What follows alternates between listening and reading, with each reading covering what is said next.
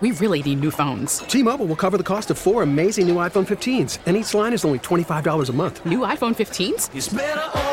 Only at T-Mobile get four iPhone 15s on us and four lines for 25 bucks per line per month with eligible trade-in when you switch.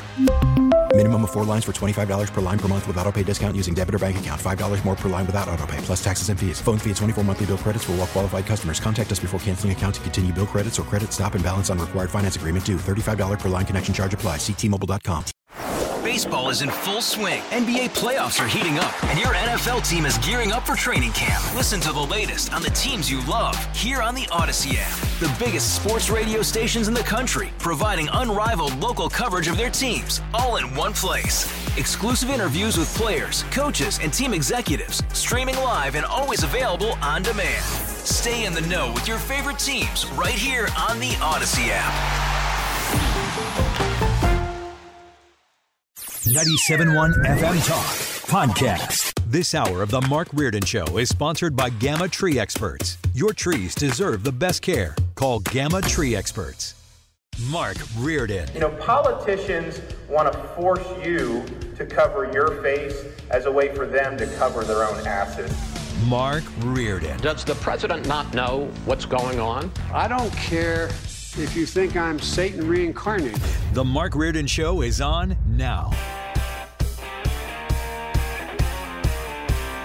Hey, you heard the um, Ron DeSantis in the open there, and it reminded me that this is the week they are going to have that debate, DeSantis and Newsom with Hannity on Thursday night. We're going to air it here on 97.1 FM Talk. So I thought I'd throw in a little plug for that. Sue Thomas, how are you? I am well, thank you. Fresh off a uh, brisk walk around Forest Park, I understand. Yes, it was cold, but at least it was sunny. You do this like with a friend on Tuesdays, right? Yeah. But typically it's not in the middle of the day. Yeah, we used to do it Monday nights, and then in the winter we thought, what are we, what are we doing? It's pitch black. It's freezing cold, so we've switched it to her lunch hour. Yeah, smart move. And right? uh, we're much happier. Honestly, I and I do this on a regular basis, and I guess I'll do it for three months. I left last night. I, I get in the car. It's just so depressing. It's dark. I pass by Enterprise Center, thrilled that I wasn't shot first and foremost, and I think to myself, and I, I almost texted you last night. I'm like, man, you know what? When, when is the date? I was going to look this up, but when is the date? Would it be February 15th or something like that, where it will not be dark when we leave here at 6 o'clock? Uh, that, I will look that up. I'm Probably sure sometime how. in February is yeah, what I'm uh, guessing, uh, right? Late February. Yeah, and then we we do the whole thing all over again, and then it's you know Yes. dark in the morning. Well, good afternoon, ladies and gentlemen. We get rolling here for a Tuesday edition.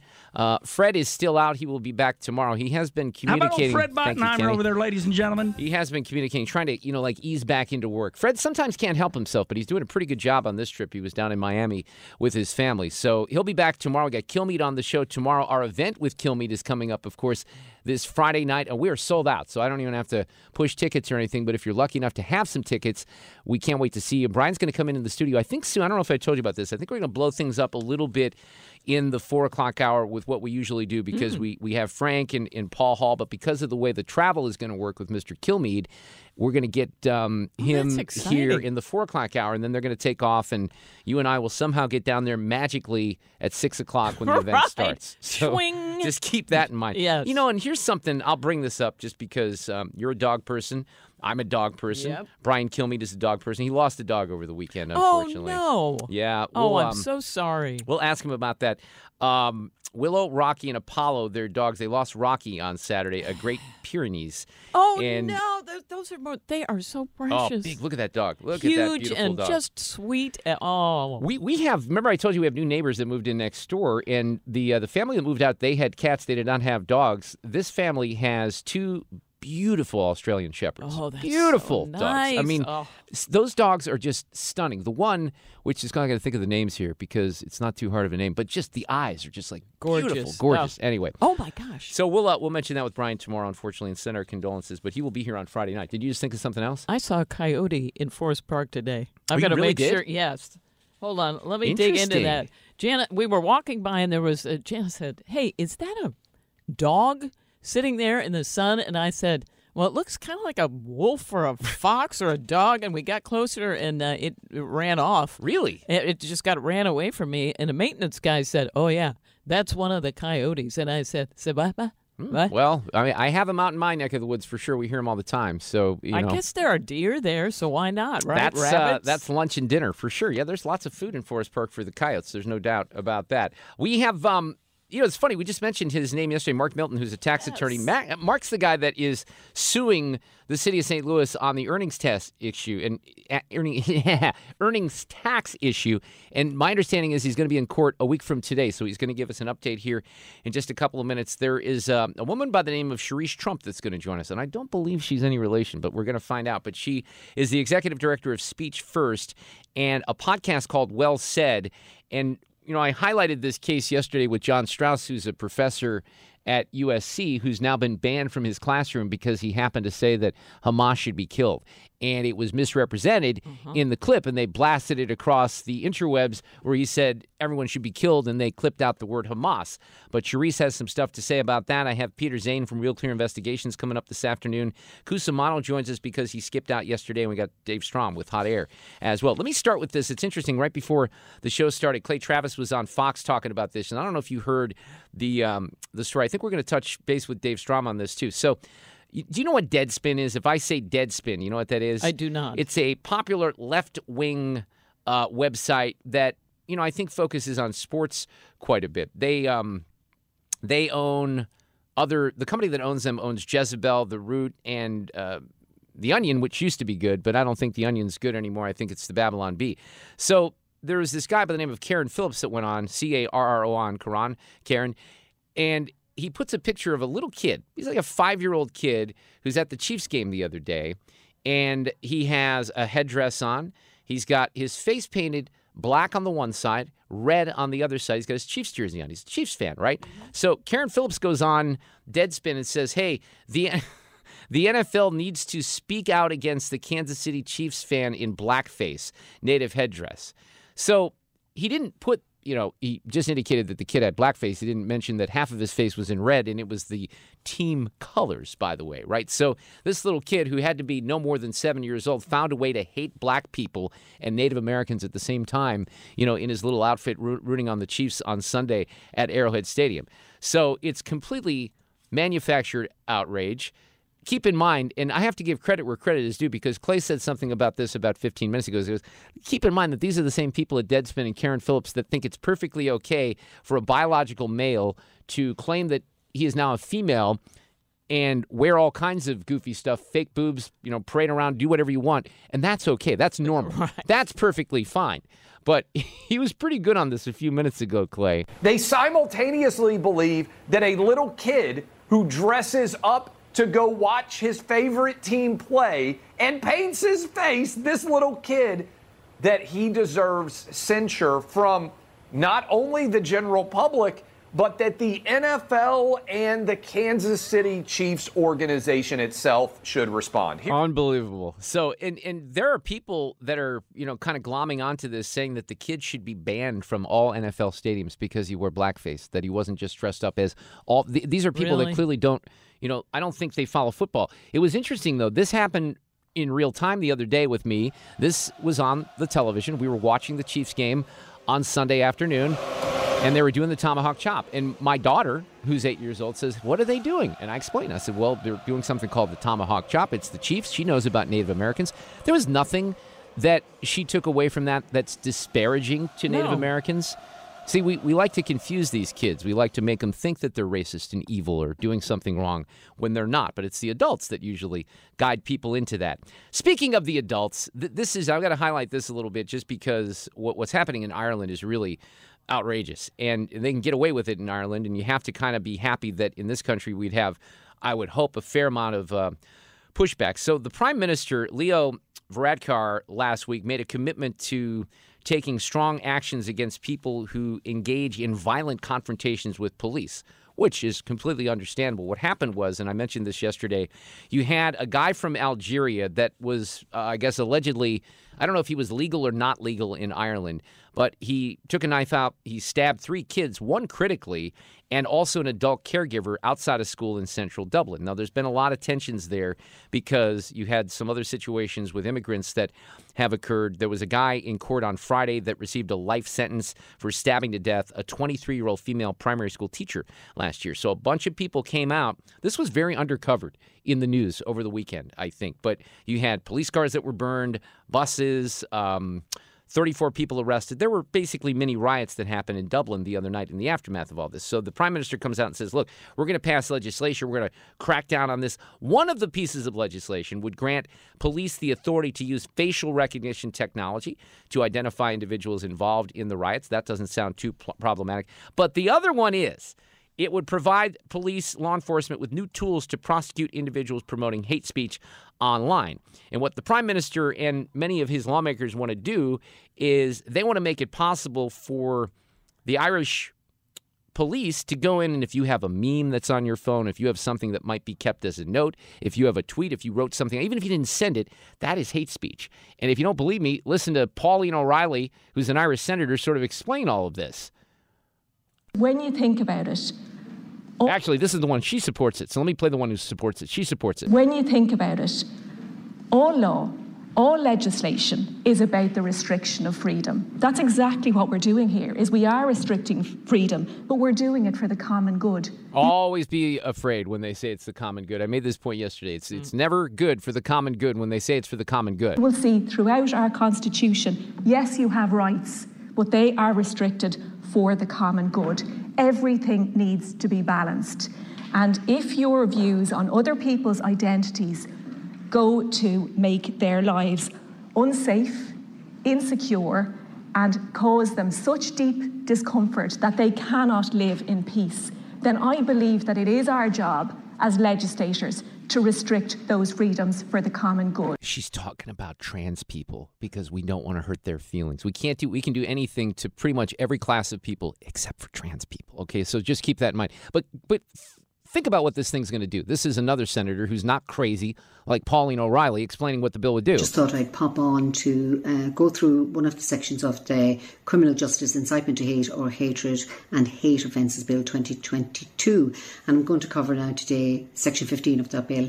And well, there's part of me that just likes to play this because they have Irish accents, but there is some meat here, so check it out. This basically allows the Gardaí to get a search warrant uh, from the courts if they think that you have any material on any of your devices any saved tweets, any videos, any memes, anything that could be possibly considered to incite violence and hatred against someone. Even if you've never intended to use that, even if no one else has seen it, once you have it, they can raid your house, take all your devices, phones, laptops, hard drives. They can take non electronic devices too, your documents, personal diaries, books, but not just from you, but from every single member of your family as well. This is what they're doing. This is what they want to do in Ireland to give police this kind of power. Wow. All devices in the house. If you're sharing in in in a flat, every single person within your within the flat or within the the apartment will be uh, their their device will be seized. Not only that, they can then sit you down at your computer and force you to log in and force you to unlock your phone. I mean, it's outrageous, and I don't know the uh, the system over there well enough to know what the numbers are and how many people support this and how many people don't. But thank God we do still have a system here. I mean, if we had that law here, by the way, how many people from BLM would be arrested? Maybe it isn't a bad thing now that I think about it. T-Mobile has invested billions to light up America's largest 5G network, from big cities to small towns, including right here in yours. And great coverage is just the beginning. Right now, families and small businesses can save up to 20% versus AT&T and Verizon when they switch. Visit your local T-Mobile store today.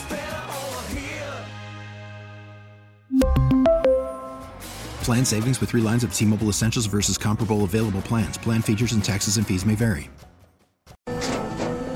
After the end of a good fight, you deserve an ice-cold reward. Modelo is the mark of a fighter. You've earned this rich golden lager with a crisp, refreshing taste. Because you know, the bigger the fight, the better the reward. You put in the hours, the energy, the tough labor. You are a fighter, and Modelo is your reward. Modelo, the mark of a fighter. Drink responsibly. Beer imported by Crown Port Chicago, Illinois. Baseball is in full swing. NBA playoffs are heating up, and your NFL team is gearing up for training camp. Listen to the latest on the teams you love here on the Odyssey app. The biggest sports radio stations in the country, providing unrivaled local coverage of their teams, all in one place. Exclusive interviews with players, coaches, and team executives, streaming live and always available on demand. Stay in the know with your favorite teams right here on the Odyssey app. Sue, it's a, a, very strange pairing of the universe. Remember yesterday? Sometimes we, uh, Sue and I will talk during the commercials, and we heard we, we like Lance Drury's commercials. Yeah, we do. Lance Drury because he's got Lance. And then we brought up Mark Milton's name right yesterday. Yes. We said, "Hey, who's that guy that we like? That's a local tax guy." I said, "Mark Milton. He's great." Then I heard from. Uh, some of his people this morning. Uh, this was not on the air when we said that, right? That was off the air. And right. it was just one of those coincidences because he's back in court next week on this case that involves the earnings tax. So lo and behold, your ears were burning yesterday, Mr. Mark Milton. We were talking about you. Welcome back to the show, and I'm happy to get an update this afternoon. How are you? Hope you had a nice Thanksgiving. Great. Thank you, Mark and Sue, for having me. I really appreciate it. I actually got my hair cut this afternoon just to, uh, for this appearance. So well, thanks for having me. Good. I'm glad that that, good. yeah, it does look good. Fantastic. The, the audience agrees completely. So bring us up to speed on where you are, maybe a little background on this case, and then uh, confirm or deny that you're back in court next week on this. Sure. So it's, it's sort of hard to believe. I mean, it'll be three years in April um, that we initially filed this lawsuit against the city of St. Louis and the collector of revenue based on their refusal to issue refunds to non-residents for days spent teleworking. Now, this is something they had always done in the past, and there's an ordinance uh, for the earnings tax, which is authorized by state statute. And basically, it says you're only liable for the earnings tax for days you work inside the city. And as we all know, COVID hits in, in the middle of 2020, and the collectors sort of unilaterally uh, proclaimed that the city is no longer going to issue refunds for teleworking days. And that's not what the law is. The law didn't change. Uh, the circumstances changed. And so um, we filed this lawsuit on behalf of some individuals uh, who had always received these refunds in the past and who were denied the refunds uh, during the tax season of uh, 2021. So fast forward to where we are now. Um, we got a summary judgment ruling back in January of 2023, very favorable uh, from a city judge basically said, no, city collector, you can't do this. Uh, the law says what it says. Um, you can't just unilaterally change, uh, you know, your policy, uh, which is in contravention to the uh, plain language of the statute. And so we prevailed on the issue of are non-residents, you know, teleworkers liable for the tax? The court said they are not. Um, however, you know, there there are a lot of people who are impacted by this, and early on in the case, we had asked for class action status because we felt like, you know, the collector sort of intentionally, uh, you know, violated the statute by refusing to issue these refunds. That part of the case was dismissed. Um, so now we had an opportunity to file an appeal on the dismissal of class action. The city and the collector have appealed the ruling on the merits, and so we go to court uh, before the uh, appeals court next Tuesday in downtown St. Louis uh, over the cross appeals. And we also had a Hancock Amendment claim where we basically said, you know, you're taxing that which was not taxed before. It requires a vote of the people to do that, and so you violated Hancock. And so we also lost that issue at the trial court, um, and we're appealing uh, that that particular issue as well. So you, you lost me just a little bit, just because some of this is confusing. But obviously, when, maybe let's just start this way. When you go back into court next week, what specifically then will you be arguing for? We are arguing that class action should be granted. So Got we're it. asking for the appeals court to remand the case back to the trial court, consistent with the you know lower court's ruling that teleworkers aren't liable for this, and to you know basically do discovery on class action, find out exactly how many claims were received, how many claims were denied, and try to get relief for as many people as possible. Now, you could be talking about tens of thousands of people, though, right? Yeah. Yeah, I mean potentially hundreds of thousands. I mean we've seen different numbers in terms of you know just think about in the greater metro area how many people commute in from you know Southern Illinois, you know out Jefferson County, St. Charles County, Franklin County. I mean the numbers are are tremendous. Um, the money at stake is significant. Uh, the city, by its own estimate, uh, you know, put this at fifty million dollars a year is at stake. Um, but you know, it, the, the the reality is this money belongs to the taxpayers. It belongs to the people who, you know, there there's some people they're going after that literally don't have an office in the city. They're trying to impose the earnings tax on people that have not set foot in the city for two or three years. It's ridiculous. And it's really, and it's also creating this sort of tension between employer and employee, where the employer has this obligation to withhold it, the employee doesn't want them to.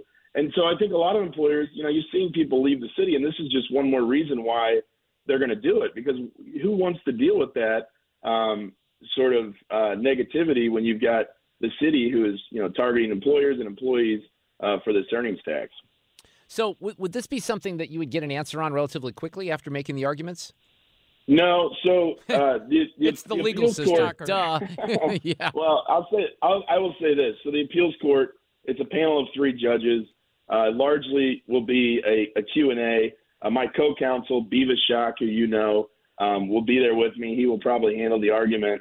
Um, and you know, a lot of times the judges will ask questions, and you'll sort of get an indication uh, of where they're leaning based. You know, we filed briefs, and you know, there's been a lot of briefing done in this case. But it really boils down to, you know, the plain language of the statute. And that's where, you know, it's pretty clear that uh, in the city means physically in the city. That's how the collector had always interpreted it. He sort of came up with this after the fact justification. If I, if you can indulge me, there's a quote from Judge Sennheiser. He says, quote, it seems the collector unilaterally altered the criteria for the refunds without pursuing any kind of formal rulemaking process or any amendments to the existing earnings tax statute or ordinance Moreover, it strains credibility, he put this, to think defendants always believed they were entitled to more tax dollars, but just decided for reasons unknown not to attempt to collect them. So he sort of calls out the um, ridiculousness of what they're trying to do here without any sort of change in the law. And Mark, have they been then? Has that when it changed in 2020 during the pandemic or in the you know the immediate aftermath? Did it then continue that way, where they they they kept that same policy, the changed policy for the last three years? Or did they Yes, change it when so- they had the ruling in January? No, they wouldn't change it. So we we actually went to the court after we got that ruling and said, look, you know, judge, they still have this refund form out there that misstates the law and it's you know it's preventing people from maybe bringing refund claims. And that's why we've said all along you know if you think you're entitled to a refund you know we can't represent everybody at this point until you know unless and until we get class but you need to you need to communicate that to the collector's office that you're owed a refund. I mean it is a process. And i think they were banking on just people not pursuing it, right? I mean, who's going to hire a lawyer and file a lawsuit for a few hundred bucks? Um, but, you know, the paralegal who's working from home all through, you know, well, most of 2020, pretty much all of 2021. I mean, let's say they're making 50 grand, they're getting screwed out of 500 bucks, and they're not going to have the means to to fight it. And I think they banked on that, and that's what led us to bring the constitutional claims, which are, you know, this is sort of, you know, illegal conduct by government officials that should give rise to, you know, civil rights violations, and that's where the class action comes in. So, you know, just hearing this argued by you here on the radio and knowing a little bit about the law, not practicing like you do, it's impossible for me to see a scenario where a judge does not agree with you. Although this happens all the time. But I mean, how, how can I you not win this that. thing, I right? appreciate that. Yeah. Well, so, so there's some very unfavorable case law that says you can't get class action in a tax refund case, and that's what the city the city has you know Banking tended on that. focus on that. Ah. Yeah, right. Uh, no, they, they've said literally everyone has to file their own lawsuits, which is absurd. I mean, the reason we have class action under Missouri rules is to avoid a situation where you literally have a hundred thousand people filing individual lawsuits. I mean, it would just overwhelm the court. Yeah. Sure. And so I agree with you. I hope that we get a ruling uh, in recognition of kind of seeing through what the city did. And that's where the egregiousness comes in. It's like they literally, you know, did this just, I mean, it's a total money grab on their part um, without any regard to the actual law. So, Mark, if you do get class status on this, though, then what happens next? Well, so then you would have to engage in discovery um, to figure out because up until this point they've they've thumbed their nose at discovery, asking for information regarding how many claims have been submitted, you know, how much money's at stake, and so at that point we would have you know there would be relevance to the scope of how many claims there are, how money, how much money's at stake. So at that point, it would become a major, you know, discovery undertaking. Um, we'd have to apply for, you know, we'd have to explain, you know, who who's in the class. We'd have to notify class members. But I also, I'm hopeful that, you know, maybe the city and the collector will come to their senses and recognize like this is bad policy, and you know, you're going to continue to to uh, want, you know, force people to want to leave the city if this is how you're going to behave. And so, you know, that's my hope is that at some point they'll recognize the error of their ways and just give everyone so. their money back. Kenny Wallace has weighed in on that request. That's what he said. That's what he. Isn't that great? Yeah, I, I I'm think a that's unlikely. Mark. I guess I don't know. Well, listen, I, I think that's a good effort, Mark, to at least uh, show them that somebody is paying attention, at the very least. Yeah. And that uh, it, when government starts going against uh, uh, the people and doing things that are illegal, somebody needs to call it out, whether Yeah. you win or not. Well, the bottom line is this, this is a terrible, terrible uh, tax, and we've tried to get you know rid of it for a long time. And Mayor Slay and Jeff Rainford made some inroads, of course, but then that went away, and they have revenue issues, which is why they, Well, they don't want to give it yeah. up. And that's a point to make also. I mean, this has never been about, you know, an attack on the earnings tax per se, but I think there has to be a recognition that if this law, you know, if these rulings stand, I mean, the city is not going to be able to rely on the earnings tax being contributed by 75. It's 75% is non-residents paying this thing. So there's going to have to be a hard look at the earnings tax in general to figure out is this viable going forward if, if this law stands, and we think it will. Well, it's interesting. It has always been interesting to me, the earnings tax and the efforts to get rid of it. But uh, I appreciate Mark Milton. Thank you so much for coming on and keep us posted. You're in court on Tuesday, is that right? Tuesday at 9:30, the old post office, right, open to the public. Let's get an update next week, Mark. Okay. All right, sounds good. Yeah, I think that's very interesting. So we'll we'll keep track. You know, and the law is I've described it this way, very particular. So as he indicated, there's some case law that might not be on his favor when it, you know in his favor on his side when it comes to a tax case specifically. But we'll keep you posted on that. The executive director of Speech First and the host of a podcast called Well Said is going to expose a double standard when it comes to voicing support for Israel versus Hamas. Coming up next, hang in there. Oh, we have Sue's News coming up in the next hour with uh, the one, the only Sue Thomas. Fred is out today. He'll be back tomorrow afternoon. He'll join us, of course, in that 4 o'clock hour. J. Peter Zane from Real Clear Investigations, right after Sue's News. He wrote uh, a great piece about some of the recycling myths that are out there. And we'll get into that and some other things with uh, with Peter. And then Frank had to skip out on us yesterday because he was at the news conference at the stadium for um, our new pitcher. Right. And he's going to join us this afternoon to kind of wrap all of that up with uh, Sonny Gray, et cetera, all the questions that still remain. But first, here, before we get to the, um, the end of this hour, Cherise Trump is with us. She's the executive director of a group called Speech First. She's the host of a podcast called Well Said.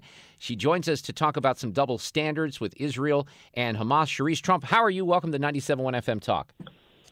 I'm good. Thanks so much for having me on. First and foremost, the question I'm sure you've been asked a hundred million times, but people are going I know the answer, but the audience doesn't know the answer. Sue doesn't know the answer. Is there a relation, Cherise? no, no, no relation. But obviously, it certainly made things interesting, though. Yeah, because I, pulled this up. I Googled you just to, to find out, you know, to confirm that. It was interesting. The story that came up is I guess you were invited to do something with the Young Conservatives of Texas at Trinity University, and Trinity University thought Yeah. they needed more insurance because of your name, right?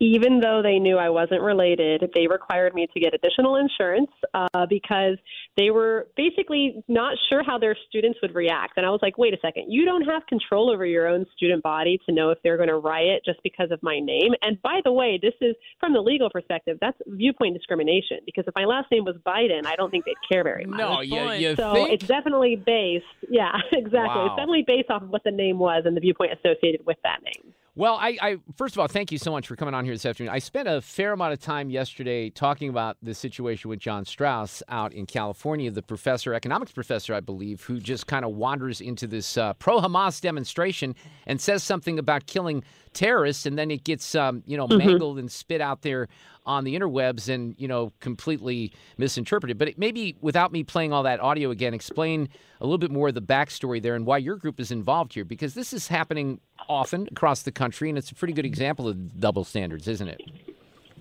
Yeah, absolutely. Um, I mean, I think this comes back to the problem where uh, you know this generation, especially that's in college right now, most of them get their is their sole source of news and information is TikTok Yeah. or so, or other social media platforms, and this is something that Yeah, and we need to. I was actually trying to look up the actual percentage, but I know it's very high. There's been a number of uh, studies on this because people are concerned about it on both sides of the aisle. This is concerning because obviously videos on TikTok can be edited, can be modified.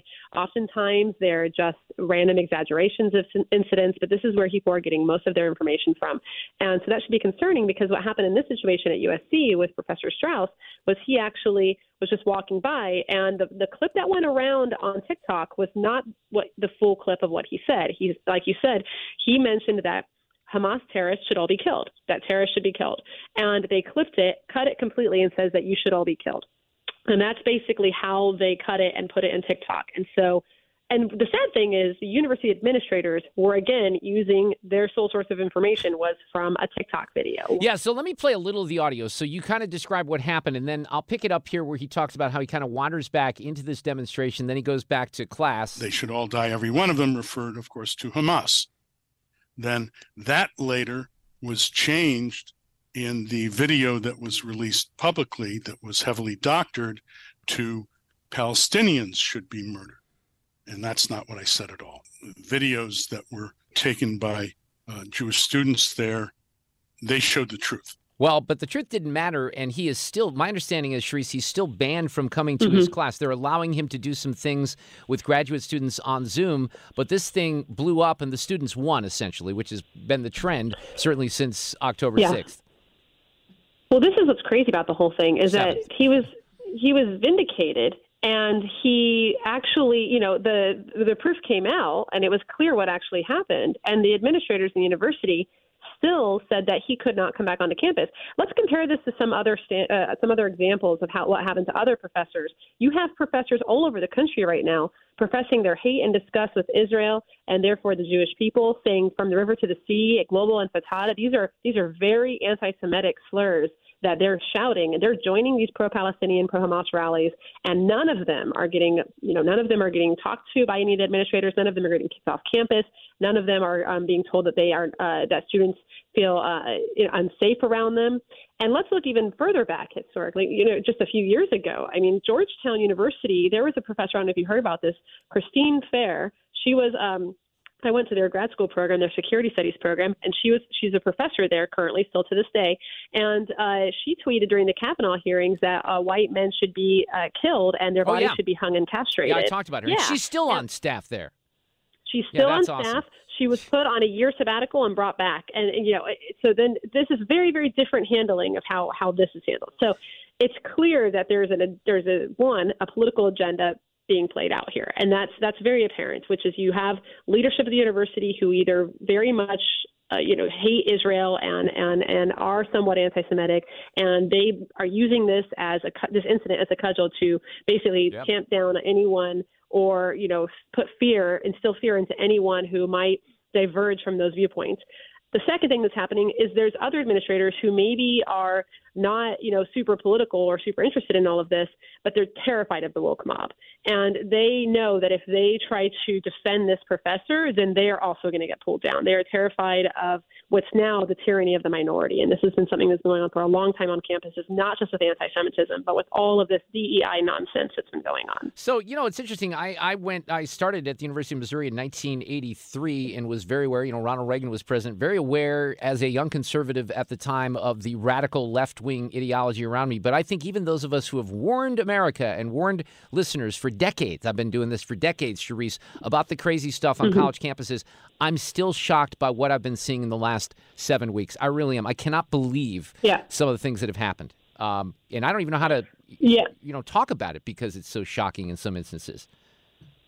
I mean, this is the final manifestation of what we've, like you said, what we've been seeing going on for years with with what we call the woke uh, agenda. And when we say woke agenda, we're talking about, uh, you know, hyper Marxist ideology, which is essentially, you know, putting people into categories by based on their various identities, and then uh, putting them into different groups of oppressor versus oppressed, and only looking at the lens through that black and white. There's no flexibility um, uh, for how they're going to look at the world. There's no, it, it's what it's a very rigid ideological viewpoint.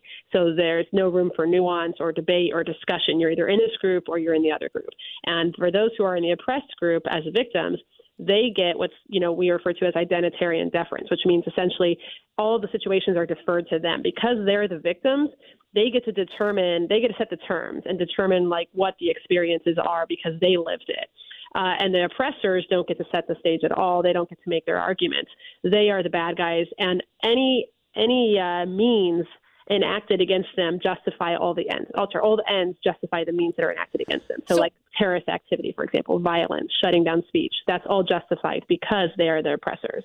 Do you think that we had some things that happened on the aforementioned campus of the University of Missouri, I don't know, seven, eight years ago, where they got pretty woke in the football program and the administration, and there was um, some things that went on that got national attention, and you know, people that were um, high dollar you know, folks that donated to the university, well, they backed off on that yeah. because they didn't like what was happening. So it, it, seems to me that there is some of that already happening with big donors to universities. But you can't tell me, Cherise, that more parents who should have been on to this nonsense beforehand, they just weren't listening to shows like this or reading publications like yours, that they're not having their eyes open to this and, and may pull back on some of the purse strings moving forward. I don't know. I don't know if there are going to be consequences. What do yeah. you think? I mean, I think there has been, I mean, there's been quite the movement, even in just the last decade, um, advocating for free speech rights on campuses, you know, trying to push back against this like woke movement. Um, but, and, and we have seen, I think it's important to recognize that there has been progress made. So we are an organization that sues universities when they violate students' free speech rights. We have won many precedent setting cases at the circuit level. We're currently waiting to hear back from the Supreme Court if they'll take one of our cases, which will be one of the biggest cases of the term, um, because we haven't had a free speech in higher ed case in front of the Supreme Court since 2010. So we know it's been going on for the last 13 years on campus. So it'll be an opportunity to really air all this out. Uh, so I, I think it's there has been some movement there on the legal side, but also on just like you mentioned, the public side. You know, parents, donors, alumni, board members, and state legislators and various lawmakers are all getting more involved in this and having starting to speak out more about it. It's going to be it's a slow shift to turn because the the far left has dominated uh, the academy for multiple generations now since the 60s. So this is something that it's, it's going to take a while to see full change. Yep. But and you know, and all we're asking at this point is just to have open dialogue and open inquiry and, and allow debate and discussion regardless of where your viewpoint is. Um, but it's important to it's important to recognize that uh, there is something that that is is taking place that's a, a shift. Now, in saying all of that, when you're talking about parents, Yes, they there has been a slow, I think a very small decline in the number of students actually attending college. Obviously, there's been an inc- increase in overall, but there's been a decline of various groups. Um, white men, white young men are no longer uh, they're they're less likely to go to college in various uh, situations. They're rather more likely to enter like blue collar jobs that pay more and don't put them in debt. Well, so they're, the they're white, so they're irrelevant anyway. So I don't think that even matters. Right, We can exactly. just sacrifice them. Cherise, I got to go because I'm up against the break here. You're a fantastic guest. The uh, the website is speechfirst.org. Is that right? Absolutely. Speechfirst.org. You can look us up and see what we're doing. And the podcast is well said. And I love promoting podcasts as a terrestrial Mhm. radio guy, but you have a great radio voice, so I bet it's good. but Cherise, thank you so much. I really appreciate Thanks it. so much. All right, take care. Get more at 971talk.com. T-Mobile has invested billions to light up America's largest 5G network from big cities to small towns, including right here in yours. And great coverage is just the beginning. Right now, families and small businesses can save up to 20% versus AT&T and Verizon when they switch. Visit your local T-Mobile store today.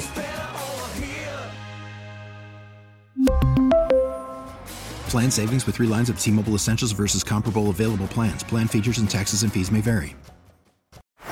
Baseball is in full swing. NBA playoffs are heating up, and your NFL team is gearing up for training camp. Listen to the latest on the teams you love here on the Audacy app. The biggest sports radio stations in the country, providing unrivaled local coverage of their teams, all in one place. Exclusive interviews with players, coaches, and team executives, streaming live and always available on demand. Stay in the know with your favorite teams right here on the Audacy app.